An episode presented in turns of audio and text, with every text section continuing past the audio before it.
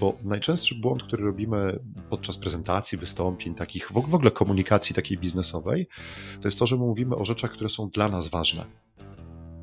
A jeżeli chcemy być skuteczni, to powinniśmy mówić o rzeczach, które są ważne dla naszych słuchaczy. No bo cze, cze, dlaczego inaczej mieliby nas słuchać? To, że coś jest dla mnie ważne, to nie znaczy, że ktoś będzie chciał mnie słuchać.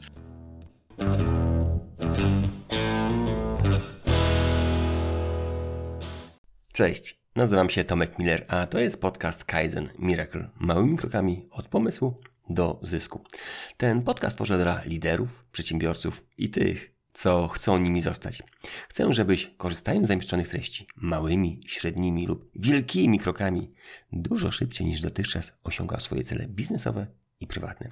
Sam również wspieram przedsiębiorców i menadżerów. W myśl kaizenowej maksymy pomagam im, jak pracować mniej, a mądrzej. Dane do mnie znajdziesz w opisie odcinka. I tyle wstępu. A teraz zapraszam do podcastu. Dziś jest naprawdę mega ciekawy odcinek. Jak mówić, żeby ludzie nas słuchali? Kilka tygodni temu miałem przyjemność brać udział w prelekcji o tym, jak prezentować cyfry, żeby były ciekawe i zapadały w pamięć. Okazuje się, że umiejętności ciekawej prezentacji, liczb, nie tylko liczb, można się nauczyć. Wystarczy parę schematów i wszystko jasne. No, może nie od razu. Wystarczy parę schematów powtórzyć kilkadziesiąt, może kilkaset, a może kilka razy i dopiero wtedy są proste i łatwe. Warto jednak zaczynać od małych kroków. Dziś zaprosiłem do podcastu jedną z osób, które prowadziły tę prelekcję. Zaprosiłem do podcastu Maćka Cichockiego. Automatyka, który został trenerem komunikacji. Słoika, który wyjechał z Warszawy i teraz do niej wraca. Trenera komunikacji i jednego z twórców podcastu Opowiedz to, który od trzech lat prowadzi wraz z Anią Kędzierską. I przyznam, że bardzo ten podcast polecam, bo już przesłuchałem kilka odcinków i zawsze coś wyciągałem bardzo ciekawego. Teraz serdecznie zapraszam do rozmowy. Cześć Maćku. Dzień dobry, dzień dobry. Maćku, każdego gościa proszę, żeby się przedstawił w dwóch zdaniach. To teraz będzie najtrudniejsze. Jakbyś mógł. W dwóch zdaniach, tak? Tak. No dobra, to e, no nazywam się Maciek Cichocki i opowieściami skłaniam do działania. E, razem z Anną Kędzierską tworzymy markę opowiedz.to, gdzie dbamy o to, żeby komunikacja biznesowa była o, ludzi, o ludziach, do ludzi i po ludzku. Super, udało Ci się bardzo. To tak bym to zrobił w dwóch zdaniach. Pięknie. Maćku, um, uczysz opowiadania historii. I tak może na początku przedstawiłeś się krótko. Um, no to może powiedz, jak się przedstawiać krótko, ale interesująco, bo przyznam, że ja też mam z tym problem. Ja jestem ekspertem od Kaizen, od angażowania, od budowania zespołów, ale jak mam się przedstawić, to mam aż trzy rzeczy. Mhm. I przyznam, że no mam z tym problem. To powiedz mi, jak zrobić, żeby w ciągu, no w takim, jak to elevator speech powiedzieć, krótko, zwięźle, ażeby kogoś zachęcić. Jak to robić? No to wiesz, mówię, że trudno będzie przy dwóch zdaniach, a widzę, że poprzeczka rośnie z każdym kolejnym pytaniem. Obawiam się tego, co przed nami, e, no, ale, spróbuję, a przynajmniej powiem takie, jak, jak, jak ja mam podejście do tego tematu, no bo to nie jest jakaś jedyna prawda objawiona, ale to, co mnie się sprawdza. E, bazując na Twoim przykładzie, e, Tomek powiedziałeś, że masz jedną, dwie, trzy rzeczy, które są w obszarze, w obszarze Twojego ekspertstwa to, co obserwuję i co bym bardzo odradzał, to jest to, że wyrabiamy sobie jedną formułę przedstawienia i ją, powiem brzydko, klepiemy przy każdej okazji. Mhm. E, to jest ten moment, kiedy my skupiamy na sobie uwagę. To jest ten moment, kiedy my bardzo zapadamy w pamięć, i dlatego zawsze bym się zastanowił i zrewidował tą moją listę tych moich obszarów eksperckich, po to, żeby wyciągnąć na plan pierwszy tą, która jest największą odpowiedzią, najmocniejszą odpowiedzią na potrzebę tego, do kogo właśnie się przedstawiam, czyli mojego, nie wiem, klienta, rozmówcy i tak dalej. E, bo, no żeby zacząć od tego, co dla niego ważne, dzięki temu kupuję sobie jego uwagę, no bo on bardzo szybko widzi, że mm, może ode mnie dostać coś, co mu ułatwi życie, a większość osób po prostu chce sobie ułatwić życie i to jest bardzo fajne. I to jest jedna rzecz, która przychodzi mi do głowy, mm, a druga rzecz jest taka, e, którą zaczerpnąłem z mm, porady książkowej i niestety książki teraz nie pomnę, ale sprawdzę i ci podeślę, jakbyś chciał Dobra. to potem gdzieś zamieścić w opisie. Tu przyznaję się do tego, że akurat mi wyleciało z głowy i to jest właśnie, to jest bardzo amerykańskie. Nie wszystko, co amerykańskie mi się podoba, ale to do mnie przemówiło. Mhm. To jest właśnie to, że mm, rolą e, przedstawienia się jest po pierwsze zainteresowanie rozmówcy, a po drugie wyróżnienie się z tłumu. Specjalistów mhm. w dziedzinie X zazwyczaj jest bardzo dużo. Niewiele jest dziedzin, które mają jednego eksperta. I teraz e, mhm. to, co właśnie w tym stylu amerykańskim, to jest znalezienie sobie takiego jednego zdania, takiego zdania, które chcemy, żeby do nas się przykleiło i dbania o to, żeby w tym przedstawieniu to zdanie się przewijało. Przechodząc na taki bardziej już taki globalny obszar, to jest na przykład zdanie, które wpisujemy sobie do opisu na LinkedInie. Mhm. Po to, żeby z tym zdaniem za jakiś czas się zacząć kojarzyć. I wtedy, jak się mhm. pojawia moje imię, nazwisko i to zdanie, to to, to, to tworzy pewną nierozerwalną całość. E, przykład rynkowy, mm, jeżeli mogę, no nazwijmy, że to nie będzie jakaś wielka reklama, a na pewno zasłużona, to jest Gabrysia Borowczyk, która powołała do życia słowo flipowanie, jeśli chodzi o tworzenie flipchartów na szkolenia i na prezentacje. I ona mhm. to słowo powołała do życia, konsekwentnie je mówiła i w tej chwili dla większości osób, jak pada hasło flipowanie, to w głowie się wyświetla Gabrysia Borowczyk. Super. Mhm. Ja mam swoje opowieściami pobudzam do myślenia, więc pierwsze zdanie mhm. było dla mnie oczywiste, jak mnie poprosiłeś, bo ja tym zdaniem pracuję, no bo z tym chcę się kojarzyć. Więc to takie mhm. dwie rzeczy bym powiedział. Dobór obszaru eksperckiego do osoby, do której mówię, a nie recytowanie wszystkiego, co mam, a druga rzecz, pomyślenie nad jednym zdaniem, które niekoniecznie jest takie suche, merytoryczne, tylko jest takie trochę jak claim reklamowy, żeby się łatwo przyklejało, żeby się łatwo zapamiętywało, no bo ono budzi skojarzenia później. Mhm. Łatwo powiedzieć, tu nie zrobić. Ja przyznam, że z tym zdaniem zawsze mam problem. Eee, to wiem, że takie zdanie potrzebne jest. Jak je budować? Czy wokół siebie, czy jako to rymowanki? Co, czy, czy masz jakieś takie właśnie coś podpowiedzieć? No, no, jak, no nie jest to proste.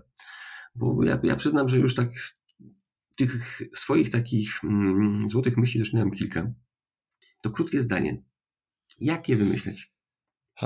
Wiesz co, tu od razu się przyznam, że nie jestem specjalistą. To jest okay. taki obszar, który cały czas bardzo chciałbym eksplorować e, i, i, podziwiam copywriterów, którzy rzeczywiście potrafią tym jednym zdaniem pobawić się e, e, słowem.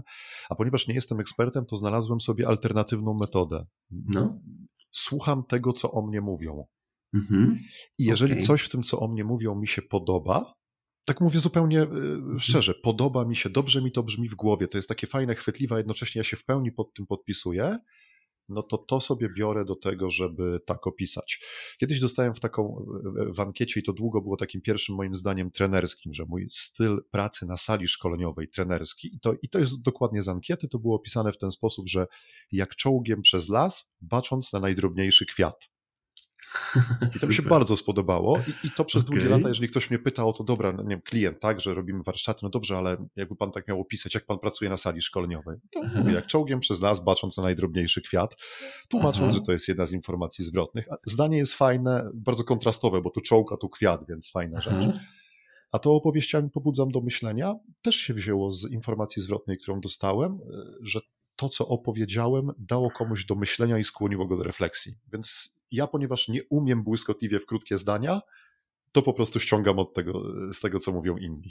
Mm, okej, okay, dobrze, super. Bardzo mi się podoba to, żeby właśnie słuchać tego, co powinni inni. To jest od razu podpowiedź dla naszych słuchaczy. Myślę, że bardzo ciekawa, żeby popytać, nie tyle wymyślać samemu, ale wymyślać e, tego, znaczy może nie wymyślać czegoś nowego, bo można to mm, zabrać od, od, od e, klientów, bądź też od, od osób, które cię znają, nie?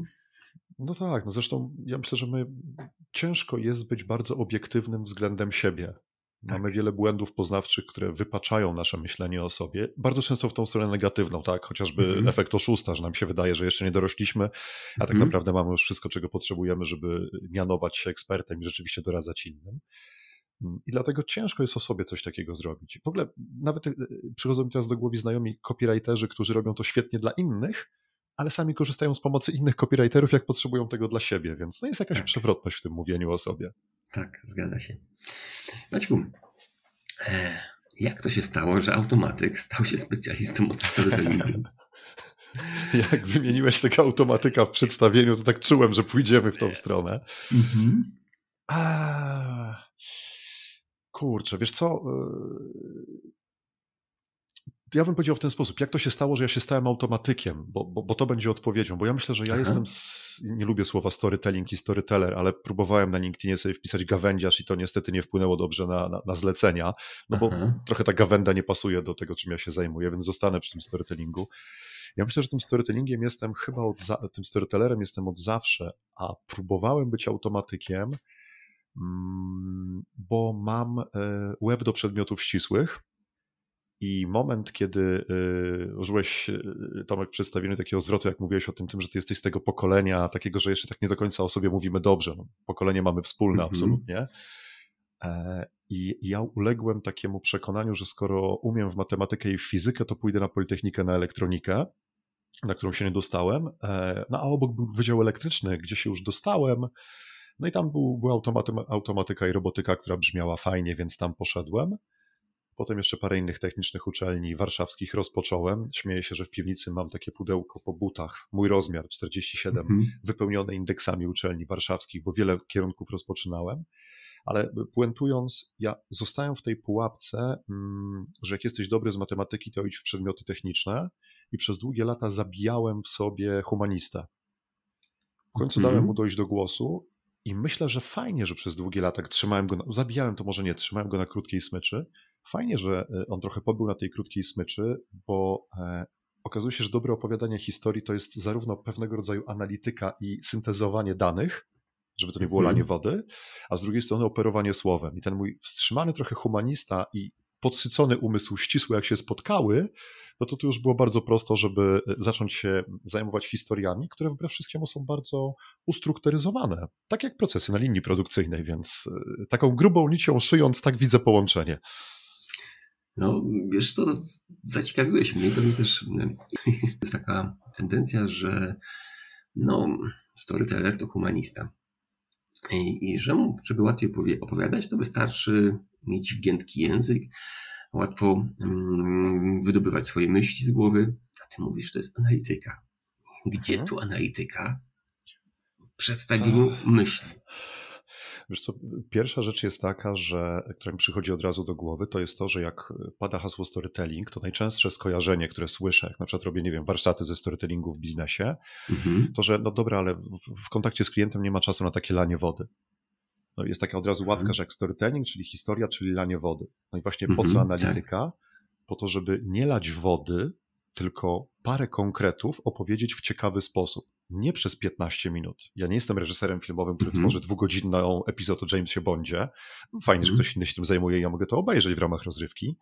Ja jestem od tego, żeby jakąś konkretną informację przekazać, ale w takim limicie czasu, nie wiem, strzelam 3 minuty. Mm -hmm. bo tyle mam na przykład na rozmowie handlowej, żeby y, kupić zainteresowanie klienta może w ciągu 15 minut, bo tyle mam podczas prezentacji na jakiejś konferencji, ale to nadal nie jest, wiesz, jakaś rozbudowana fabuła. No i teraz idąc tym tropem, po co mi analityka? Bo ja myślę, że 90% roboty mhm. E, to jest właśnie synteza tego wszystkiego, co ja mam w głowie, po to, żeby znaleźć ten kluczowy element, który będzie najbardziej wartościowy w tej sytuacji, w której o nim opowiadam. E, mhm. I tego nie da się zrobić giętkim językiem giętki język prowadzi nas do zakochania się w swoim głosie. Mhm. Do takich oratorskich popisów, albo jakbyśmy pisali do grafomanii, bo to jest piękne słowo. Do tego nie da się czytać ani słuchać. E, mhm. Dla mnie storytelling w takim kontekście biznesowym, praktycznym, to jest przede wszystkim dobry dobór treści, minimalnego pakietu treści, a potem troszkę popracowania, żeby tą, ten minimalny pakiet treści opakować, żeby on się stał strawny i ciekawy dla mojego słuchacza. Mhm. Dlatego będę stał na, na, na, absolutnie na straży, że najpierw jest analiza, a potem jest odrobina giętkiego języka. Ja bym szedł od tej strony. Dobra, czy masz taki przykład, który możesz podać? Bo jak powiedziałeś, 90% pracy to jest analityka. No to humanista się przeraził. Ja w ogóle nie jestem, nie jestem miłośnikiem podziału na humanistów i, i, no, i. Sam, sam, to wprowadziłem, sam to no. powiedziałem. No. Ja myślę, że każdy z nas ma jedno i drugie. Tak. Tylko z jakiegoś powodu, e, chociażby, nie wiem, jakichś przedziwnych norm społecznych, staramy się jeden, jeden z obszarów wyłączać. No. A fajnie, jak one się spotykają i, i trochę tam się poprztykają ze sobą i poprzeciągają e, linę przysłowiową. Zresztą dla, dla mnie przykładem jest praktycznie każdy moment, kiedy y, zaczynam pracę z y, moim klientem w kontekście jakiejś jego prezentacji. E, no, no nie wiem, żeby tutaj nie, nie iść bardzo mhm. balonami, spróbujmy zejść, przejść do konkretu, gdzie mm, w pewnej organizacji dziewczyna, e, dziewczyna, no kobieta, mhm. znajduje bardzo konkretną przyczynę tego, że e, przepalają budżet. przepalają budżet w wyniku tego, że mm, szkolą ludzi, co bardzo fajne, no bo warto szkolić mhm. ludzi, ale ci ludzie bardzo szybko odchodzą. Efekt, mhm. no i to jest prosta matematyka, nie? Czyli jeżeli koszt przeszkolenia pracownika to jest x, ten x przemnożymy razy kierowników, no bo to o takim stanowisku mówimy i to, że oni w ciągu pół roku po przeszkoleniu odchodzą, no to po prostu nam się to nie bilansuje, tracimy kasę. I idzie z tym na zarząd.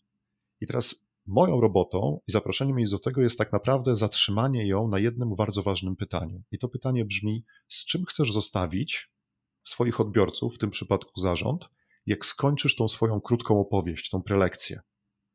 Mhm. No i w wyniku pracy z, z Asią, no już będę używał jej imienia, mam zgodę, żeby jej przykład mhm. wykorzystywać, dlatego tak otwarcie o tym mówię. Ona mówi: Słuchaj, ja tak naprawdę bardzo bym chciała zostawić ich z tym, żeby oni chcieli ze mną dalej pogadać o tym projekcie. No mówię, super, czyli nie jest Twoim celem od razu ich nauczyć, od razu przekonać. Twoim celem jest wzbudzić zainteresowanie. I zobacz, tak naprawdę to już jest pewien element analizy, takiego, wiesz, celu, konkretu, a nie, a nie mhm. bawienia się w okrągłe słówka. Jak ona mhm. ustala, że chce wzbudzić zainteresowanie, no to szukamy punktu zaczepienia. Bo najczęstszy błąd, który robimy podczas prezentacji, wystąpień, takich w ogóle komunikacji takiej biznesowej, to jest to, że mówimy o rzeczach, które są dla nas ważne. A mhm. jeżeli chcemy być skuteczni, to powinniśmy mówić o rzeczach, które są ważne dla naszych słuchaczy. No bo cze, cze, dlaczego inaczej mieliby nas słuchać? To, że no coś tak. jest dla mnie ważne, to nie znaczy, że ktoś będzie chciał mnie słuchać. I więc e, tam akurat punktem styku e, były kwestie związane z, po prostu z budżetem, no z, to, z, to, z, z tą stratą, którą ponosimy. I to nas zaprowadziło do prezentacji, która od razu mówiła o tym, że słuchajcie, przychodzę do Was z pomysłem, jak zaoszczędzić, i tu padała konkretna kwota. No jeżeli mhm. na sali jest dyrektor finansowy, który odpowiada za e, trzymanie budżetu w organizacji, na taką słyszy, że ktoś podpowie mu, jak, jak zaoszczędzić, nie wiem, tam 350 tysięcy, teraz strzelam z głowy, czyli z mhm. niczego tą liczbę, no to jemu się zapalają wszystkie lampki na desce kontrolnej w środku, że okej, okay, 350 tysięcy, nie, to ja swój cel zrealizuję, jestem na plusie. On chce słuchać, to jest dla niego mhm. ważne. I to nie jest robota słowami. Dlatego mówię, 90% to jest analiza. Jaki cel chcesz osiągnąć? To jest pierwszy krok tej analizy. Drugi krok tej analizy. Co jest ważne z perspektywy Twoich odbiorców, czyli jak ten Twój cel spina się z potrzebami Twoich odbiorców. Mhm. E, I trzeci krok to jest dobra, no to skoro już wiemy, co jest, co chcesz zrealizować, co jest ważne dla Twoich e, słuchaczy, to jakie argumenty, jakie dane, jakie fakty, z, na przykład z organizacji, najbardziej do nich przemówią, żeby oni zorientowali się, że warto coś z tym zrobić. I mhm. dopiero wtedy, po tych trzech krokach, zaczynamy układać narrację, czyli dopiero wtedy wchodzi y, język cały na biało i zaczyna szukać ładnych słówek. Okay. Tylko dlatego mówię, no 90% to jest odpowiedź sobie na pytanie, po co, po co w ogóle chcesz mówić i czemu ci ludzie mają cię słuchać, a dopiero potem szukaj słów. Mm-hmm. tak, Więc uważam, że mówię, ten analiza mm. jest najważniejsza podsumowując, zanim wystąpisz, zastanów się, z czym chcesz wyjść, jaki masz cel, albo z czym chcesz kogoś zostawić. Tak, absolutnie. Ja jestem fanem tego ostatniego pytania. Z czym chcesz zostawić swoich słuchaczy? Bo tak zadane pytanie od razu mnie przekierowuje w buty moich odbiorców. Nie, bo to jest mm -hmm. trochę inne myślenie niż co chcę osiągnąć. No, co chcę osiągnąć, to jest moje, natomiast z czym mhm. chcesz ludzi zostawić, zmusza mnie do pomyślenia o ich potrzebach. Dlatego mhm. ja preferuję to pytanie, ale to oczywiście można powiedzieć, że to jest semantyka, tylko zabawa słowem. Mhm. Drugie to jest, co jest ważne dla odbiorców. Mhm. Trzecie, e, jak powiedziałeś? Jak, ten swój, jak to, co, jak, jak, połączyć te dwa pierwsze pytania? Jak połączyć odpowiedzi mhm. na dwa pierwsze pytania? Czyli chcę ich zostawić z tym, że zechcą ze mną pogadać po tej prezentacji. Ważne mhm. jest dla nich spięcie budżetu rocznego. No to jakie jakich argumentów użyć, żeby dla ludzi, których ważny jest pieniądz, żeby oni zechcieli do mnie podejść i po, po takiej konferencji powiedzieć, Asia, słuchaj, to jest ciekawe, powiedz więcej, co możemy zrobić, mm. żeby, ten, żeby do tego dojść. E, no i to rzeczywiście się tam wydarzyło, dlatego tego przykładu tak śmiało używam, bo rzeczywiście Super. E, Asia miała te późniejsze rozmowy, e, a projekt też został wdrożony w organizacji, więc co jest mhm. absolutnie zasługą Asi, to jest jej mhm. projekt. Natomiast ja miałem tutaj okazję trochę pomądrzyć się w tym, jak ten projekt opakować właśnie w mhm. przekaz. Ja tutaj dodam taką chyba rzecz, którą ostatnio też, o której mówię, że właśnie sporo ludzi myśli właśnie tak w sposób mm, taki klockowy, ale myśli, że zrobić pierwszy krok, drugi, trzeci, czwarty, ale po jednym, drugim, trzecim, czwartym i sobie nadbudowują. A ty mówisz o tym, żeby zacząć od końca, co chcemy, mhm. żeby osiągnąć, żeby mm, wyjść z sukcesem dla siebie.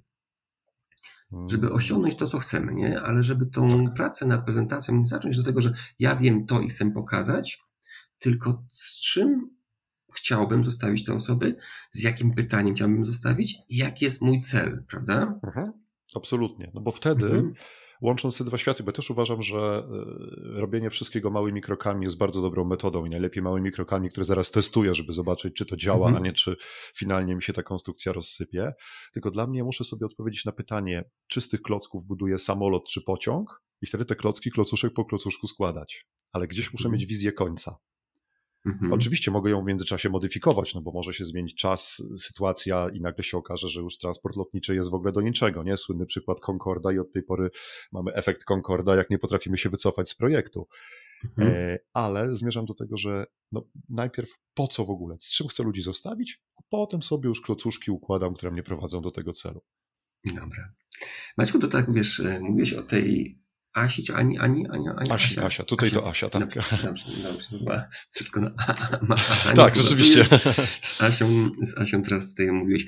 Dobrze, e, mówisz o tej jednym przykładzie. Wiesz co, czy masz jeszcze jakieś takie fajne e, case'y ze swojego doświadczenia? Z czego jesteś dumny, jak nauczyłeś swoich e, podopiecznych? Bo, no, dobra, no, to jest pierwsze pytanie. Czy masz, czy chciałbyś się z czymś pochwalić? Z czego jesteś dumny? Bo to zawsze jest tak, że przeważnie mam wrażenie, że wiesz, te ekstrema są największe, nie? Mhm.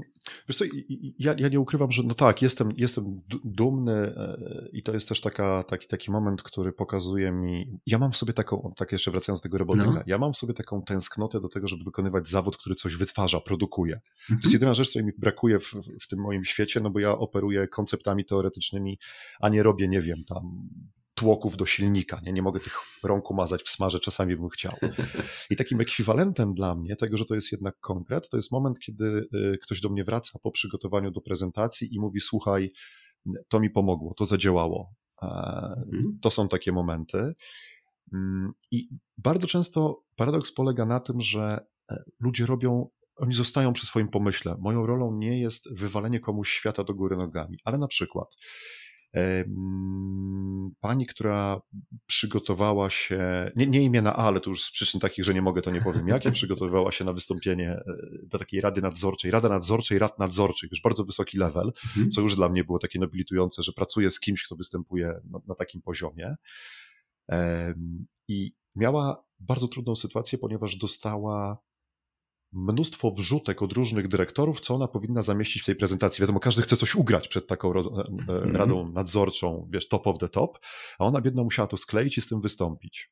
I jak zaczęliśmy taką pracę konsultacyjną, to ona powiedziała, że ona najlepiej się czuje w momencie, kiedy opowiada o, o, o, w ogóle procesie transformacji, bo jej robota dotyczy sztucznej inteligencji w pewnej branży, -hmm. czyli no, mówimy teraz o dużej zmianie. I tak naprawdę poszukaliśmy sobie takiego momentu, żeby połączyć tą jej naturalną płynność w mówieniu o zmianach z tymi wrzutkami od dyrektorów, czyli tysiąc projektów, które pokazują, co my jako firma robimy. I znaleźliśmy punkt wspólny, który pokazuje, że ewolucja się dzieje na naszych oczach. To jest ewolucja klienta, który według danych w 80%, takie są dane, y, które oni tam sobie pomierzyli, e, w społeczeństwie polskim około 80% osób jeszcze nie dotknęło żadnej formy sztucznej inteligencji. Pewnie gdzieś słyszeli o czacie GTP, ale no, mhm. żyjemy w swojej bańce, bańce społecznej, więc pewnie dla nas to nie bywało, ale jakby popatrzeć tak globalnie, 80% osób jeszcze nie eksploruje tego tematu. No i ta narracja powstała w ten sposób, że jej osią logiczną było to, że ona mówi, że ta ewolucja dzieje się na naszych oczach i teraz my jako organizacja możemy wpłynąć na te, możemy te 80% y, potencjalnych klientów pozyskać jeżeli stworzymy mechanizm sztucznej inteligencji wygodny, przyjazny dla nich i tak dalej, i tak dalej, albo możemy ich stracić, jeżeli e, nie zrobimy tego, bo zrobi to wtedy konkurencja. I w tym obszarze, że jak my możemy pozyskać tych klientów, wtedy w naturalny sposób przychodzi moment, żeby załatwić wrzutki dyrektorów i pokazać projekty, które właśnie się dzieją. Ale ta oś mhm. logiczna stała się dla niej naturalna, bo ona opowiadała o czymś, co jest jej pasją, co jest jej miłością, czyli obserwowanie rozwoju technologii, ale z taką bardzo dużą świadomością, że technologia to nie jest sztuka dla sztuki, tylko to jest coś dla człowieka. I wiesz, jeżeli słyszę mhm. coś takiego, że ktoś potem do mnie mówi po takiej rozmowie, słuchaj, ja teraz jestem w stanie ogarnąć te wszystkie interesy tych dyrektorów i mieć poczucie, że ja mówię z siebie i o rzeczach dla mnie ważnych i to mi się składa w logiczną całość, to ja wtedy sobie to zapisuję w moim wewnętrznym kajeciku po stronie dobra robota. Bo na scenie, w prelekcji, najważniejsze mhm. jest, żebyśmy byli autentyczni. Mhm. Jeżeli ona w, tej w tych, tym tysiącu wrzutek znalazła przestrzeń dla swojego stylu i swojej naturalności, to ja mam głębokie przekonanie, że jest już o wiele, wiele kroków bliżej do osiągnięcia sukcesu, bo jak jesteśmy naturalni, no to jesteśmy najbardziej przekonywujący dla naszych słuchaczy. Super, to po pierwsze, jeżeli chodzi o, o prezentację, bądź naturalny. Dobra. Tak, absolutnie. Maciek, to teraz pytanie takie, chyba, które zadawali ci już 50 tysięcy razy. Czy osoba, która jest introwertykiem, która no, nie jest elastyczna w języku, w mówieniu, może być świetnym prelegentem, świetnym prezentatorem, świetnie prezentować swoje pomysły. Mhm.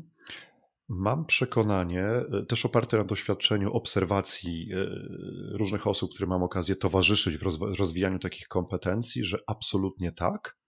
Jednocześnie mam też pełną świadomość, że są osoby, dla których ta droga jest krótsza, a osoba, którą opisałeś, prawdopodobnie będzie potrzebowała troszkę dłuższej drogi i być może większej ilości powtórzeń, o których też wspomniałeś na początku, że każdy schemat musimy tam x razy powtórzyć, żeby on mhm. się stał nasz.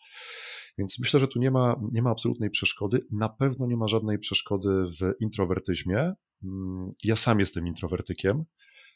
E, I teraz e, dla mnie to, co jest najpiękniejsze w takim pełnym rozumieniu i introwertyzmu i ekstrawertyzmu, który czasami pomijamy w takim pierwszym podejściu do tych zwrotów, to nie jest to, jak my funkcjonujemy w jakiejś sytuacji społecznej, która nas obliguje do jakiegoś zachowania, tylko to, jak my odpoczywamy po tej sytuacji. Mm. Teraz mój introwertyzm karmię w ten sposób, że ja mam absolutną świadomość, że ja regeneruję się, odpoczywam, nabieram sił w samotności z dala od ludzi. Dlatego tak ukochałem sobie rower i samotne długie podróże.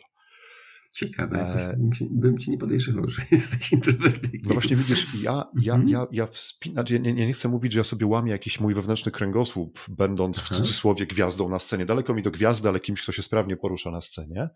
Okay. Natomiast e, dla mnie bardziej miarodajną definicją tego, czy jestem intrawertykiem, czy ekstrawertykiem, nie jest to, jak ja się zachowuję w sytuacjach, które mnie zmuszają do pewnych zachowań, zmuszają może za mocne słowo, obligują do pewnych zachowań, tylko to, jak ja e, odpoczywam po tych sytuacjach. No i ja, ja nie odpoczywam spotykając się ze znajomymi. Nie to, żebym ich nie miał, ale ja regeneruję się w mhm. samotności. Mhm. I teraz, jeżeli ja sobie dam na to przyzwolenie, czyli znajdę sobie tą przestrzeń do regenerowania się jako introwertyk po mojemu, to za tym przyjdzie też moment, że znajdę siłę do tego, żeby wyjść e, przed ludzi. Więc tu nie ma mhm. kłopotu. Poza tym nigdzie nie jest powiedziane, że na scenie musimy być wulkanami energii. E, znam, znam wiele osób, które e, mają taką umiejętność wzbudzania refleksji spokojnym tonem, że są bardzo skuteczne, niekoniecznie będąc showmanami. To też mam wrażenie, że jest taka błędna etykieta, że na scenie musimy być gwiazdami. Nie, można to zrobić w zupełnie inny sposób. Kiedyś znalazłem na stronie TEDa jest takie wystąpienie, teraz znowu nie, nie pomnę czyje, ale ono jest o tyle fajne, łatwe do znalezienia, że można powiedzieć, że człowiek, który je prezentuje, robi wszystkie kardynalne błędy. Po pierwsze stoi za mównicą, co się odradza, żeby nie robić bariery od publiczności. Po drugie patrzy na kartkę i na publiczność. Po trzecie mówi monotonnym głosem. Po czwarte czyta z kartki. Mhm. I on jedyne, co robi przez te 18 minut prelekcji TEDxowej, to czyta po kolei pytania, prosząc ludzi, żeby odpowiedzieli sobie na pytanie, czy, czy oni się zgadzają, czy nie. Tak? Czy na przykład, nie wiem, czy zdarzyło ci się zapomnieć paszportu, jak jechałeś na wycieczkę. I te pytania mają gradację od takich powierzchownych do takich coraz głębszych. Czy zdarzyło ci się popełnić błąd w jakiejś ważnej sytuacji życiowej? I on, wiesz, robi wszystko źle. No nie patrzy na ludzi, czyta z kartki, ma monotonny głos, a jednocześnie to jest tak spójne, tak inne i tak dające do myślenia, że jest to jedna z części oglądanych prelekcji TEDxowych. Więc na wszystkim ty... jesteśmy w stanie zbudować swój, wy, swój wyróżnik. Kto to jest? Bo ja chętnie to sobie nie, nie znam tego. Znowu, Dobra. przepraszam, nie byłem przygotowany, na, na, że pójdziemy Dobra. w tą stronę, ale e, znajdę to i też ci Tomek e, podeślę, no bo rozumiem, że możesz gdzieś podlinkować, mhm. chociażby tak. w podcaście, jeżeli do czegoś się powołujemy. E, odszukam, bo mam to zapisane jako taki przykład bardzo mhm. oryginalnego wystąpienia i, i podeślę, żeby, żeby był komplet. Mhm. Znaczy ja, ja propos właśnie takiej mm, mocno osób dynamicznych, to przyznam, że ja też ze swoim podcastem, ja jestem raczej osobą spokojną i gdy prowadziłem na początku, to też mówię, to może jest za spokojne, to może um, ludzie nie będą dobrze odbierać. I ktoś mi powiedział, Tomek, twojego podcastu to się fajnie słucha, bo ty masz taką pauzę Machulskiego. A ja mówię, Boże, a co to jest? Piękny komplement. Tak, a ja mówię, co to jest? W ogóle znam autor, aktora, ale nie wiem o co chodzi z tą pauzą. Mówię, bo jak ciebie się słuchać, twojego podcastu się słucha, to ja mam czas, żeby się zastanowić, mhm. żeby przemyśleć, że to nie biegnie tak, że ja mam galop myśli, a później nic z tego nie wychodzę. U ciebie mogę przemyśleć. I mówię, o, faktycznie jest to wartość, którą, którą ja sam lubię zresztą. Mhm. Jak słucham kogoś innego, to też lubię, żeby, żeby to tempo było takie umiarkowane, a nie takie mega dynamiczne, bo wtedy faktycznie nie mogę, nie mogę pomyśleć o tym, co jest treścią. Mhm. Okej. Okay. To ja Maćku, po, no? pozwól, przepraszam, pozwól, że jeszcze nawiążę do tego pytania, bo to jest tak z mojej perspektywy zawodowej bardzo ważne. Ja mam też takie zdanie, które myślę, że warto, żeby padło. To znowu nie jest odkrywcze, to jest zdanie, które pewnie każdy zna, ale warto je przypiąć do tematu, mhm. czy, czy można się nauczyć wystąpień publicznych, czy introwertyk może występować, czy osoba mhm. skryta, czy osoba, która, nie wiem, no nawet ma jakąś, wiesz, jąka się już, żeby iść takim, takim mhm. jak, jakimś przykładem. To dla mnie jest, myśl mam z tyłu głowy, że jeszcze się taki nie urodził, co by wszystkim dogodził. Mhm. Zawsze będą tacy, którzy stwierdzą, że a, to w ogóle po co on wlazł na scenę, on się nie nadaje. I będą też tacy, mhm. którzy powiedzą, kurde, ale ma pauzę, mogę przy nim spokojnie pomyśleć, podoba mi się jego dynamika. Mhm. I teraz dla mnie zabawa polega na tym, żebyśmy nie próbowali dogodzić wszystkim, bo po prostu zwariujemy, ma albo co gorsza, stworzymy z siebie jakiś taki taki quasi automat, który ma dopasowywać się do każdego i zatracimy w tym siebie. I to jest jeszcze mhm. gorsze. Okej, okay, komuś się nie spodoba mój styl. To, to nie jest to, że ja jestem, wiesz, że ja ignoruję, ignoruję informacje zwrotne, ale no dobra, no nie spodobało mu się. Trudno, no nie muszę do wszystkich trafić, trafiam do innych. Dzięki na przykład spokojowi w głosie, pauzie, mhm. e, też takim bardzo syntetycznym, analitycznym pytaniom, które zadajesz, temu, że słuchasz, nie, bo widzę, że nawiązujesz do moich słów, to, to, to są atuty i to może na tym budować niesamowite rzeczy. Mhm. Okej. Okay. I to, to, co wspomniałeś wcześniej, że ta autentyczność jest ważna, żebyśmy nie udawali trochę innych, bo jak mówię, że obojętnie jak, jak, jak będziemy udawać innych, to zawsze będziemy w tym trochę pokraczni. Tak, absolutnie. Będziemy udawać kogoś i to, to czuć. To czuć, to, to pachnie, to, to coś czujemy nawet, nawet gdybyśmy byli świetnymi aktorami, to jak, jak jesteśmy, udajemy kogoś innemu, to nawet sami czujemy się trochę oszustami. E, trochę mm, czujemy dyskomfort, bo nie jesteśmy sobą. A to też czuć i to chyba mam wrażenie, że bardziej to pachnie brzydko, niż gdy jesteśmy naturalni, jesteśmy sobą. Ja się podpisuję pod tym obiema mhm. ręcami, cytując klasyka. Dobra. Maćku, mm, teraz chciałbym wrócić do tego, co mówiłeś na tej prelekcji, od czego zaczęliśmy. O cyfrach. Jak mhm. prezentować cyfry, żeby były ciekawe, bo ta prelekcja bardzo mi się podobała. Mówię, kurczę, tyle rzeczy tam powiedziałeś. E, I mówię, no zaproszę cię, żebyś się tym podzielił, jak, jak cyfry mogą być sexy, jak sprawić, że ktoś zapamięta coś z naszej prezentacji. Jak to zrobić?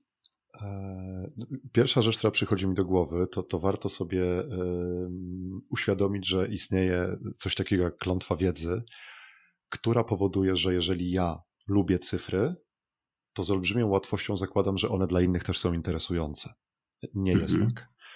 E, tak samo jest, jeżeli ja lubię coś i to niekoniecznie są cyfry, to nie znaczy, że inni to, to, to umieją czy, czy, czy, czy lubią ten obszar. Więc pierwsza rzecz to warto sobie taki, taki zaciągnąć hamulec ręczny w głowie, ok, to niekoniecznie będzie tak samo interesujące dla innych jak dla mnie.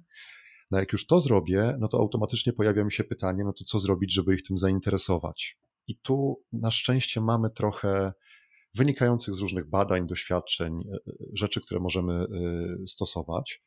Pierwsza i podstawowa rzecz to jest to, żeby nie zarzucać tymi danymi, bo bardzo często przeładowujemy przekaz. No bo jeżeli ja mieszkam w świecie liczb i danych, no to w naturalny sposób ta moja baza danych, która jest w mojej głowie, jest wypełniona tymi rekordami. I każdy z nich Mhm. jest w jakiś sposób ważny, bo one się linkują, przes- przestawiają w tabelach, z każdego coś fajnego wynika. No ale przyjmijmy, że teraz mamy tego Excela przełożyć na kartkę Worda. To, to, to, to, nie działa tak. To się, no mogę przekleić, ale to nie będzie czytelne, więc no, nie, nie w ten sposób. Czyli pierwsza rzecz to jest wybranie tych kluczowych danych, które są w tej mojej bazie, które są, no i wracam do tych pytań, które po pierwsze pomogą mi zostawić moich słuchaczy z tym, z czym chcę, żeby zostali, a po drugie będą ważne z ich perspektywy. Mhm. I to selekcjonuje dane, znowu wracam, że najpierw analiza, a dopiero potem słowo. Czyli przeszukuję swoją bazę danych. Tutaj taką podpowiedzią, gdzie jest górna granica tych danych, które są strawne dla odbiorcy, to są tak zwane listy trzypunktowe. I tu też można połączyć y, wątki, o których rozmawiamy, mm, bo pytałeś, y, czy każdy może stać się dobrym mówcą. Mm, Są badania robione, y, mówię, że badania są robione, to od razu mam wyobraźnię ludzi z podłączonymi rurkami. No może nie aż tak, ale są robione analizy wystąpień osób, które uznajemy za bardzo charyzmatycznych mówców. I okazuje się, że e, ci charyzmatyczni mówcy to nie jest coś takiego, wiesz, co się, nie wiem, opatrzność im przyniosła i oni to mają, tylko albo czasami to jest jakiś dar, który dostali, ale jednocześnie to jest pewien zbiór technik, które zwiększają e, prawdopodobieństwo, że zostaną odebrani jako charyzmatyczni. Jedną z technik, prostą, bardzo rekomendowaną, to jest właśnie używanie list trzypunktowych. Czyli żeby Mhm. wybrać trzy kluczowe elementy mojego przekazu, trzy kluczowe dane i zbudować ten przekaz, że powiem wam po pierwsze, po drugie, po trzecie. Mhm. Z czego wynika magia tej trójki? E, Trzy to jest najmniejsza liczba, która tworzy poczucie schematu i całości dla naszego mózgu. A mózg uwielbia schematy. Mhm. E, Więcej argumentów może zmęczyć. Mamy szereg badań, które pokazuje, że już po prostu no, nie dajemy rady przetworzyć takiej ilości danych. Polecam chociażby liczbę Millera, 7 plus minus 2. To, to jest takie chyba kluczowe badanie. Nie najnowsze, ale wielokrotnie weryfikowane i cały czas się e, trzyma kupy. Od razu mówię, że innego Millera, nie tego tutaj. Nie, nie, nie, nie, to, to, to, to, to. Ale widzisz, t- ale, ale Tomasa, nie? Więc Tak. to chyba 56 rok, ale, ale weryfikowany wielokrotnie. I teraz e, wracam do Mhm. tych list trzypunktowych. Listy trzypunktowe tworzą kompletny, wrażenie kompletności przekazu. No to dla mnie, Mhm. jako dla mówcy, jest bardzo ważne, że buduje takie poczucie, że wysyciłem temat. E, Listy trzypunktowe pozwalają mojemu odbiorcy pozostać w stanie łatwości poznawczej, czyli on nie Mhm. musi specjalnie wchodzić, wchodzić na wyżyny intelektualne, żeby mnie zrozumieć. To też jest ważne, bo mózg ludzki lubi leniuchować, więc jak go tam za często bodźcujemy, żeby się wkręcał na obroty, to lubi się wyłączyć wtedy. No i listy trzypunktowe, mm, wiele rzeczy w, w, w otaczających nas świecie jest intuicyjnie opisane właśnie takimi trójkami. Nie wiem, wiara, nadzieja, miłość. Mhm. Zobacz, to jest taka trójka, która tak jakby coś, coś nam, i mam wrażenie, że to jest komplet, że to pasuje. Albo nie Mhm. wiem, mój ukochany przykład to jest Bóg, honor, ojczyzna, przy czym honor przez różne chawy tatuowane na różnym ramieniu. Ale znowu, Mhm. no, trójką to opisujemy. I można pójść w wiele obszarów, które to wysycają. Także e, te listy trzypunktowe ułatwiają nam e, zbudować swój wizerunek jako charyzmatycznych mówców, to wracając do tego pytania, wątku, o którym mówiliśmy Mhm. wcześniej, a łącząc to z tym, jak mówić o liczbach ciekawie, nie przeładować, czyli wybrać maksymalnie trzy i na nich się skupić. Jakie trzy? Mhm. Takie, które są ważne dla moich słuchaczy, bo im w czymś najbardziej pomagają. I to jest myślę, że pierwsza sprawa. Mm, Mhm. A druga rzecz, którą bym do tego dorzucił, to jest e, coś, co. Teraz i- i pójdę w stereotyp. Jeżeli kogoś y, urażę, to chodzi mi tylko o przykład, a nie o ocenianie. Ale bardzo często jest tak, że im bardziej jesteśmy człowiekiem cyferką, czyli takim głowowym bazodanowcem, tym częściej odbiera się nas jako kogoś, kto jest taki, powiedziałbym, bardzo e, oparty na faktach, a niekoniecznie emocjonalnie podchodzący do życia. Co absolutnie nie, niekoniecznie jest prawdą, ale tak to bywa. I teraz e, zmierzam do tego, że jeżeli my jesteśmy takimi ludźmi cyferkami, to czasami zapominamy o tym, że e, w przekazie powinny się też znaleźć emocje, a nie tylko fakty. To jest w ogóle Mhm. pewien błąd szkoły. Szkoła nas nie uczy przekazu opartego o emocjach, tylko uczy nas tego. Zresztą pisaliśmy wypracowania po to, żeby udowodnić, że przeczytaliśmy lekturę, więc nikt nas nie oceniał za to, że piszemy, nie wiem, wypracowanie tak, że czytający, nie wiem, ma coś do przemyślenia. Nie, tylko czy wiedzieliśmy, że Wokulski to, a Ania z Zielonego Wzgórza była ruda. No, To po to były wypracowania. To pewnie słychać, że ja jestem przeciwnikiem systemu szkolnictwa, ale nie idźmy w tą stronę. E, Wracam do, e, e, do meritum. jak mówię o cyfrach, to dobrze, żebym zastanowił się, jak obudować te cyfry, mówiąc wprost, jakiego porównania użyć, mhm. żeby te cyfry wzbudziły emocje w moich słuchaczach. No i żeby nie być mhm. gołosłownym, parę przykładów. Z naszego, z naszego rodzimego podwórka. Yy, to już chyba 6 lat minęło, a może więcej. Od momentu, kiedy na granicy zachodnio-pomorskiego i pomorskiego przetoczył się potężny huragan. Być może miejscowość mhm. Rytel komuś została w głowie, bo tam były bardzo duże zniszczenia. Ja sobie przeczytałem na stronie lasów państwowych, że mm, żeby ponownie zalesić ten obszar, który został zniszczony lasów, trzeba by y, posadzić 47 albo 49 tysięcy hektarów lasu. No teraz, to jest? No właśnie, nie? Chyba dużo, mhm. ale kurczę, 47-49 tysięcy hektarów nie czuję. Widzisz, to, to jest właśnie przykład dużej liczby, która się do mnie mhm. nie przykleja, bo ona, ona nic mi nie robi, nie wywołuje emocji. Cyferki. Tak, ale ja nie zdaję sobie sprawy w ogóle, ile to jest. Prawda? Ciężko, ciężko mhm. zaczepić się na tej myśli, albo inaczej, łatwo ją puścić mimo uszu, bo ona nie jest mhm. konkretna, zaraz do tego nawiążę. Mhm. Okay. I teraz y, porównanie, które znalazłem, też nie mojego autorstwa, tylko dziennikarza z lokalnej gazety, który napisał coś takiego, że gdyby całe to drewno, które zostało zniszczone podczas tego huraganu, pociąć na metrówki, no, każdy z nas zna, bo chodzi na spacer do lasu rzadko albo często i widzi one leżą koło szlaku. I te metrówki pachnące żywicą skądinąd zapakować do kontenerów, które też wiemy jak wyglądają, no bo nieraz na tirach je widzieliśmy na drogach, i te kontenery ustawić jeden za drugim, wypełnione drewnem, to zajęłyby drogę z Zakopanego do Gdańska. Mhm. To jest 49 tysięcy hektarów w jakimś prostym przeliczeniu. E, I to, co jest moim zdaniem ważne, że jeżeli mówimy o tych danych, które mają zostać w głowie naszych odbiorców, to dobrze jest je porównać, żeby wywołać emocje. A dlaczego? Tu nie chodzi o to, że Maciek uznał, że emocje są ważne, tylko chodzi o to, że tak jest skonstruowany mózg. E, nasz system pamięciowy potrafi pomieścić bardzo, bardzo dużo. Kłopot mhm. polega na tym, zresztą podobnie jak na komputerach, na którym pracujemy. Mamy na tych dyskach twardych, no teraz to w chmurze, ale na dyskach twardych zapisywane mnóstwo rzeczy.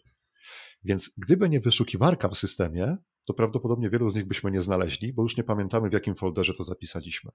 Mamy mhm. system indeksowania, który pozwala wyszukiwać te dane. I dla pamięci emocje są właśnie systemem indeksowania. My się dużo szybciej dokopujemy do rzeczy w naszej pamięci, które są nacechowane emocjonalnie. Więc mhm. większa będzie szansa, że moje dane, o których mówię, zapamięta ktoś, kto okrasił je jakimiś emocjami. A jak zapamięta, to jest mhm. większa szansa, że coś z nimi zrobi. Dlatego mhm. Mm, te porównania i te emocje w mówieniu o liczbach są ważne. Czyli po pierwsze, nie za dużo. Ja podpowiadam, listy trzypunktowe to jest na konkretny mhm. limit. Po drugie rzecz, z porównaniami. Nie mówię wszystkich danych, no bo to byśmy zamęczyli odbiorcę, ale tych kluczowych, żeby one mogły wywołać emocje. Eee, i chyba to jako pierwszy krok, to już będzie bardzo dużo, żeby też tutaj, wiesz, nie, nie, nie, nie wędrować w coraz to kolejne mhm. techniki, a potem się zrobi tyle tego, że ciężko to e, e, pomieścić. Mhm. Mm, to, co bardzo ewentualnie jeszcze bym do, dorzucił, pozwól, żeby też, mhm. skoro mówię o listach trzypunktowych, no to zrobię listę Dobra. trzypunktową, były dwie. Okay.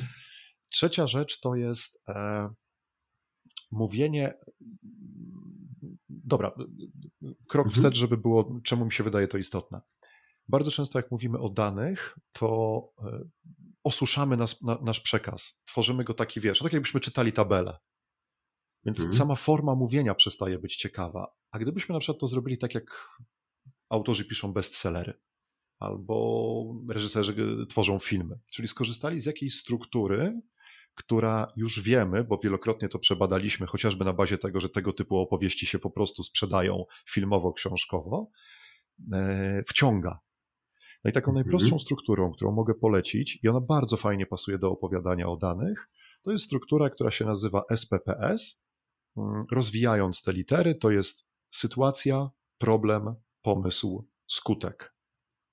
Mhm. I teraz przekładając to na cyfry, ja nie przychodzę po to, żeby wam powiedzieć, że liczba X się nie zgadza, tylko przychodzę po to, żeby wam powiedzieć, słuchajcie, jesteśmy w takiej sytuacji i ta sytuacja to jest coś ważnego dla was. Ostatnio budowałem taki przykład, że mm, powiedzmy, że idziemy do znowu jakichś tam osób zarządzających w firmie, chcemy powiedzieć o jakimś procesie utrzymania klienta, który nie do końca jest efektywny i tam widzimy lukę, ale sytuacja to jest coś, co jest ważnego dla tych ludzi. A prawdopodobnie ważne jest coś, co jest teraz określane mianem klientocentryczność bo każda firma robi wiele działań w tą stronę, żeby wynieść klienta na pewnego rodzaju na piedestał, żeby go dopieścić i tak dalej, i tak dalej. Że mi tak mówią. Mhm. E, I teraz, jeżeli ja wiem, że na przykład dla tych dyrektorów, do których mówię, to jest ich oczko w głowie w tej chwili, tak, ta misja klientocentryczności, to powiem, słuchajcie, sytuacja jest taka, że dbamy o naszych klientów, to jest super, bo to się przekłada bezpośrednio na nasz biznes. Jednocześnie w tej całej układance procesów, które stworzyliśmy, jest pewien klocek, który nie pasuje. Przechodzę do problemu, czyli mamy sytuację, teraz problem. No i problemem mhm. jest na mhm. przykład to, że mamy wiele zapytań od klientów, i jeszcze więcej odpowiedzi, które im odsyłamy na te zapytania, co pokazuje, że ten system jest źle skonstruowany. No bo jak może być więcej odpowiedzi niż zapytań? No pewnie dlatego, że analitycy wielokrotnie podejmują ten sam wniosek. Mhm. To jest problem.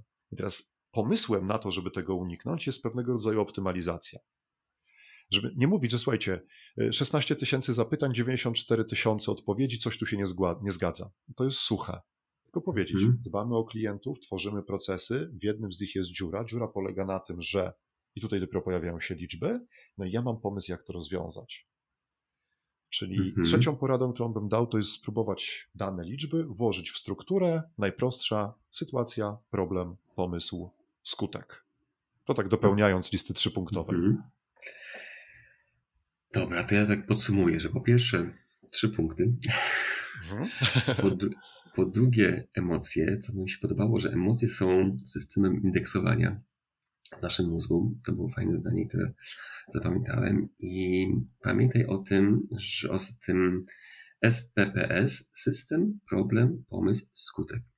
Sytuacja na początku. Mhm. Sytuacja, okej. Okay. Sytuacja, problem, czyli pokaż to tak, żeby ktoś zrozumiał, że to skutek jest dla niego niekorzystny, że to jest jego gwóźdź w tyłku, za mhm. przeproszeniem. E, I tak, wtedy tak, zaczniecie słuchać. Mhm. Znaczy, ucz, okay. ucz, uczyń to, to, o czym mówisz, ważne dla Twojego odbiorcy, czyli zepnij mhm. to z mhm. czymś, co jest jego oczkiem w głowie, jego celem, mhm. jego misją, jego, nie wiem, największym, największym problemem, od którego ucieka. Pokaż mu, że to jest mhm. jeden z elementów, który mu tą ucieczkę umożliwi. Mhm. E, jest. To, co pamiętam jeszcze z tej prelekcji, to pamiętam, że ostrzegałeś też nas, żeby właśnie nie mówić o dużych liczbach że trzy to jeszcze jest ok. Czym więcej, tym troszeczkę jest komplikacja. Ten nasz, nasz mózg mm, trochę mm, no, buntuje się, że to jest właśnie dużo, nie wiadomo ile. Tak jak powiedziałeś o tych 47-49 tysiącach drzew, to jest liczba, która w ogóle jest absurdalna. Mhm. Do kiedy te liczby są dla nas takie w miarę logiczne, a do kiedy już kurczę jest to jest to zbyt, e, zbyt ogólne albo zbyt takie abstrakcyjne, nie? Mm, bracia Head w takiej książce Liczby się liczą, tym razem pamiętam tytuł, więc od razu się chwalę, okay. że coś, coś, coś pamiętam. Też bardzo, bardzo serdecznie polecam, to jest książka chyba. Ja nie mówię, że ona jest idealna, ale, ale okay, jest fajne. taką pozycją, która gromadzi w sobie w ogóle taki mm -hmm. zbiór, zbiór porad, jak mówić o liczbach. E, oni, oni mówią o tym e, i powołują się na badania antropologiczne, które pokazują, że matematyka nie jest naturalnym językiem naszej głowy. Mhm. My, jako gatunek ludzki, nie jesteśmy, czy inaczej, myśmy matematykę stworzyli po to, żeby ogarnąć to, czego naturalnie nasza głowa nie potrafi ogarnąć. Dlatego, że okazuje się, że tak naturalnie dla naszego mózgu ogarnialne, ważne, istotne są liczby mniej więcej do 10. No tyle mamy paluszków.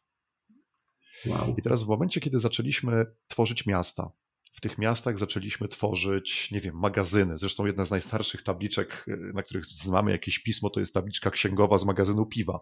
Mm-hmm. Swoją drogą pokazała, że księgowa oszukuje. To taka tam człowiek od początku kombinował. Ale Aha. w momencie, kiedy wiesz, zaczęliśmy się łączyć w duże, w duże stada, w duże plemiona, w duże, no nie wiem, właśnie osady, no to zaczęliśmy y, potrzebować bardziej skomplikowanych wymian. No i ponieważ zaczęliśmy obracać większą ilością towarów niż 10, no to potrzebowaliśmy zacząć to liczyć. No i powołaliśmy do życia matematykę, która potem, jak odkrywaliśmy, że świat jest coraz bardziej skomplikowany, no to podążała za tym i dawała nam całki różniczki, całki powierzchniowe, które mnie na polibudzie rozwaliły już dokumentnie. Tam mój ścisły umysł powiedział, dziękuję, pas, idź w stronę słów, całka powierzchniowa nie dla ciebie. To pamiętam, bo mm -hmm. zbaraniałem, jak to zobaczyłem. E, i teraz e, łącząc, łącząc te, te, e, te wątki, co się dzieje w mózgu? Jeżeli mózg dostaje dużą porcję dużych liczb, większych niż 10, właśnie bez jakichś systemów porównawczych, tylko rzucamy puste dane, to jest duże prawdopodobieństwo, że dla osób, które nie są tymi ludźmi cyferkami, czyli to nie jest ich naturalne środowisko, te, te, te, te wartości zostają zastąpione takimi uproszczeniami. Dużo, mało. Aha. Po pierwsze, ja jako osoba, która dostarcza dane, nigdy nie wiem, jaką etykietę sobie odbiorca przyjmie. Nie? Czy 49 tysięcy hektarów to dużo czy mało? A ja nie chcę zostawić go z jego interpretacją. Chcę, żeby on wiedział, że to jest dużo albo mało. Więc potrzebuję mu to wytłumaczyć i wtedy pomaga mi porównanie. Druga rzecz jest taka, że zobacz, co się dzieje. Jeżeli ja dostaję liczbę, którą mój mózg przekłada na kategorię dużo, mało, to ona przestaje być konkretna. Tak. A jak coś nie jest konkretne, to nie jest warte uwagi. Mhm. I bardzo często puszczam to mimo e, uszu. Im bardziej mówimy, no i znowu wrócę tutaj, robię palcami cudzysłów do humanistów w sensie takim, no bo czasami w ten worek wrzucamy osoby, które no w ogóle w cyferki nie bardzo tam kojarzą. Im bardziej mówię do osób, które są daleko od cyfr, tym ważniejsze są te porównania, które pozwolą im poczuć, specjalnie używam tego zwrotu, że to jest rzeczywiście bardzo dużo, albo że to jest wartość znikoma, którą nie musimy się przejmować, nie? że to jest jak, nie wiem, jak mrugnięcie okiem. Mhm. I nie ma kłopotu. Ważne, żebyśmy tam w skali dnia tam się to spięło. E, albo na przykład jak mówimy o rzeczach zwinnych, tak, że właśnie jak sumujemy mrugnięcia okiem, to nagle nam to daje mhm. wartość taką i taką oszczędność możemy mieć na koniec dnia w ramach jakiejś optymalizacji. Więc e, duże liczby powyżej 10 dla niektórych mózgów są trudne i tu nie chodzi o to, że te mózgi są gorsze, lepsze, one mają inne swoje mhm. atuty i wtedy warto posiłkować się porównaniami. Mhm. Tam też pamiętam, że w czasie prelekcji mówiliście o tym takich porównaniach, że te takie duże właśnie liczby pakować do czegoś, co jest pojedynczego, nie? Albo już podwójnego, żeby tak. to bardziej... Mhm. Magia liczby jeden. To są najlepsze tak. porównania, jeżeli sprowadzimy coś do jednostki, tak? Czyli mhm. do jednego dnia pracy, e, mhm. do jednej godziny, do jednego obiegu jakiegoś procesu. E, najłatwiej prze, przeliczyć na jeden, no bo mhm. nawet osoba, która nie, nie, bardzo umie w matematykę, to jak to będzie na poziomie jednostki, to, jest, to będzie to dla niej konkretne. A najdalszy krok, który możemy zrobić, bardzo rekomenduję, to że jak przeliczymy na jednostkę, to jeszcze nie przeliczajmy na hipotetyczną jednostkę, tylko na ciebie, drogi słuchaczu. I tu mam taki przykład, ty już no, a propos tej prelekcji go słyszałeś, ale tak, żeby mhm. spuentować, to jest taki przykład pod tytułem e, Oczywiście dane pochodzą od organizacji ekologicznych, więc są pewnie troszkę tak wyciągnięte te górne granice tych danych, ale e, one mówią o tym, że żeby wyprodukować parę jeansów, na mnie, prawie dwumetrowego mhm. faceta, mm. trzeba zużyć 11 tysięcy litrów wody. Dokładnie to jest do wyprodukowania 1,5 kg mhm. bawełny 11 tysięcy litrów wody. No i znowu, jakaś część naszej głowy mówi, że 11 tysięcy litrów wody to dużo. Ale na pytanie, jak dużo, nasza głowa nie zawsze już potrafi sobie odpowiedzieć. No więc możemy powiedzieć, że to jest tyle, co y, cztery wozy strażackie. Hmm. No i jak mówimy do strażaków, to będzie fajnie, ale jak nie mówimy do strażaków, no to znowu nie wiem, ile jest w wozie strażackim. I to pokazuję hmm. specjalnie, dlatego że te porównania powinny pasować do odbiorców.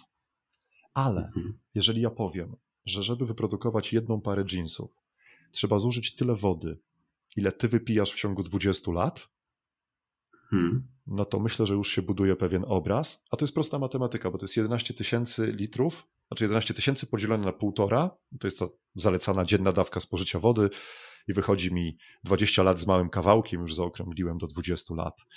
E, I to jest tak, sprowadzone do jednostki, czyli do jednej osoby i jeszcze do ciebie, a nie do jakiegoś hipopotamicznego kogoś, e, więc najbardziej rusza emocjonalnie.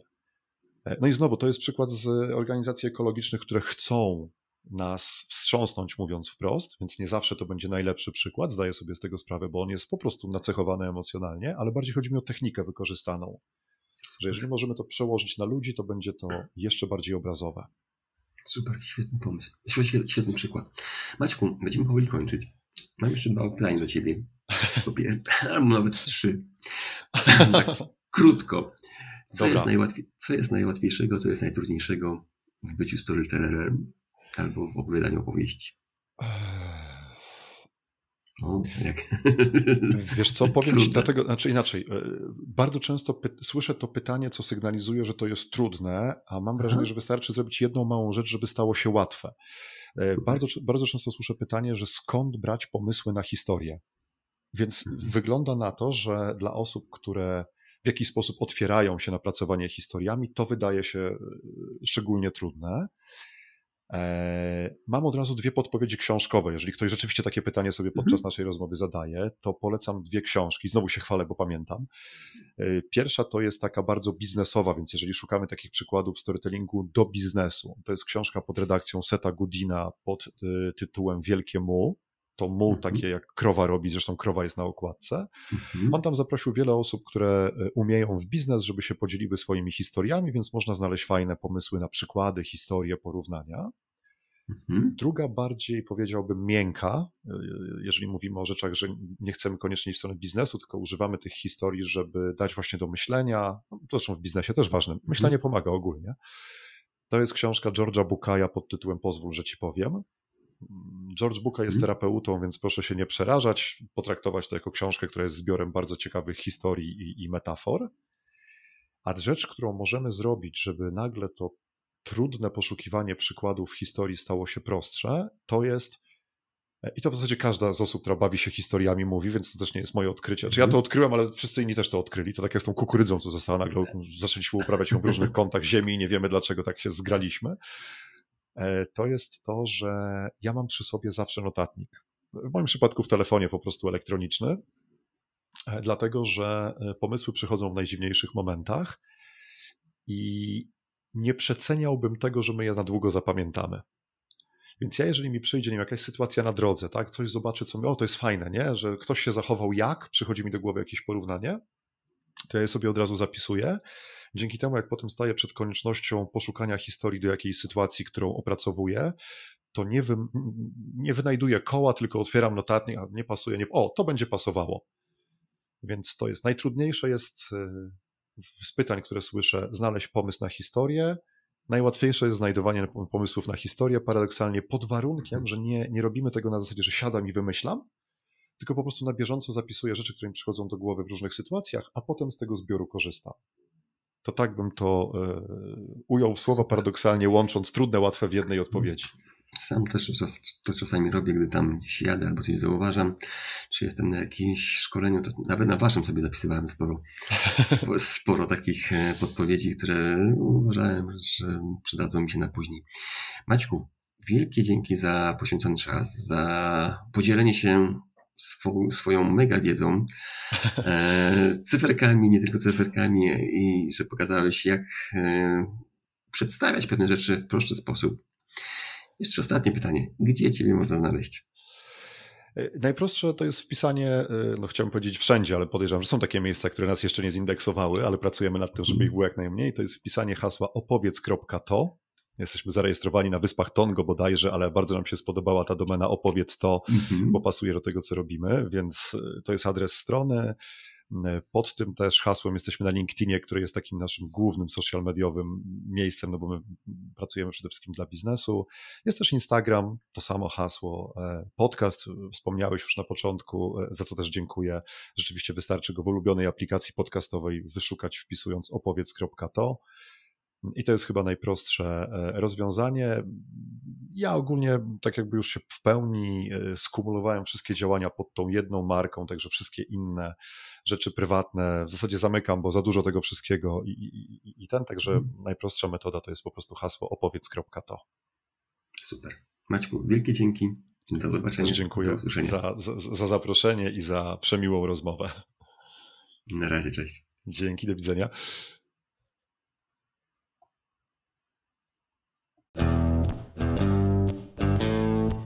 I jak Ci się podobał ten odcinek? Jeżeli coś Ci się spodobało, to szybko weź długopis lub telefon i zapisz to sobie. Być może jest to jedna rzecz, może więcej. Zapisz to sobie. Wiesz, tak, żeby nie zapomnieć. Pamięć jest naprawdę ulotna. Na koniec dziękuję moim patronom i tych, co wspierają mój podcast. Jeżeli podobają Ci się te treści, które tu tworzę, rezonują one z Tobą, to daj komentarz na Spotify albo na Apple Podcast. Możesz też zostać patronem podcastu na stronie patronite.pl ukośnik Kaizen Miracle. A jeżeli chciałbyś sprawdzić, jaki styl zarządzania sprawdzi się w Twojej firmie, to zapraszam do symulatora okrętu podwodnego Mission One. W firmie For Results stworzyliśmy VR-owy, wirtualny symulator łodzi podwodnej. Menadżerowie zakładają gogle na twarz i od razu, bez rzeczywistych konsekwencji, uczą się jaki sposób zarządzania przynosi im najlepsze efekty. Doświadczenia są naprawdę niewiarygodne. Jeżeli chciałbyś też dowiedzieć się coś więcej o Kaizen, to zapraszam do mojej książki Kaizen jak osiągać wielkie cele małymi krokami. Link do książki znajdziesz w opisie odcinka. Tam również znajdziesz kontakt do mnie, gdybyś chciał ze mną współpracować. I tyle na dziś. Niech Kaizen da Ci moc. Cześć!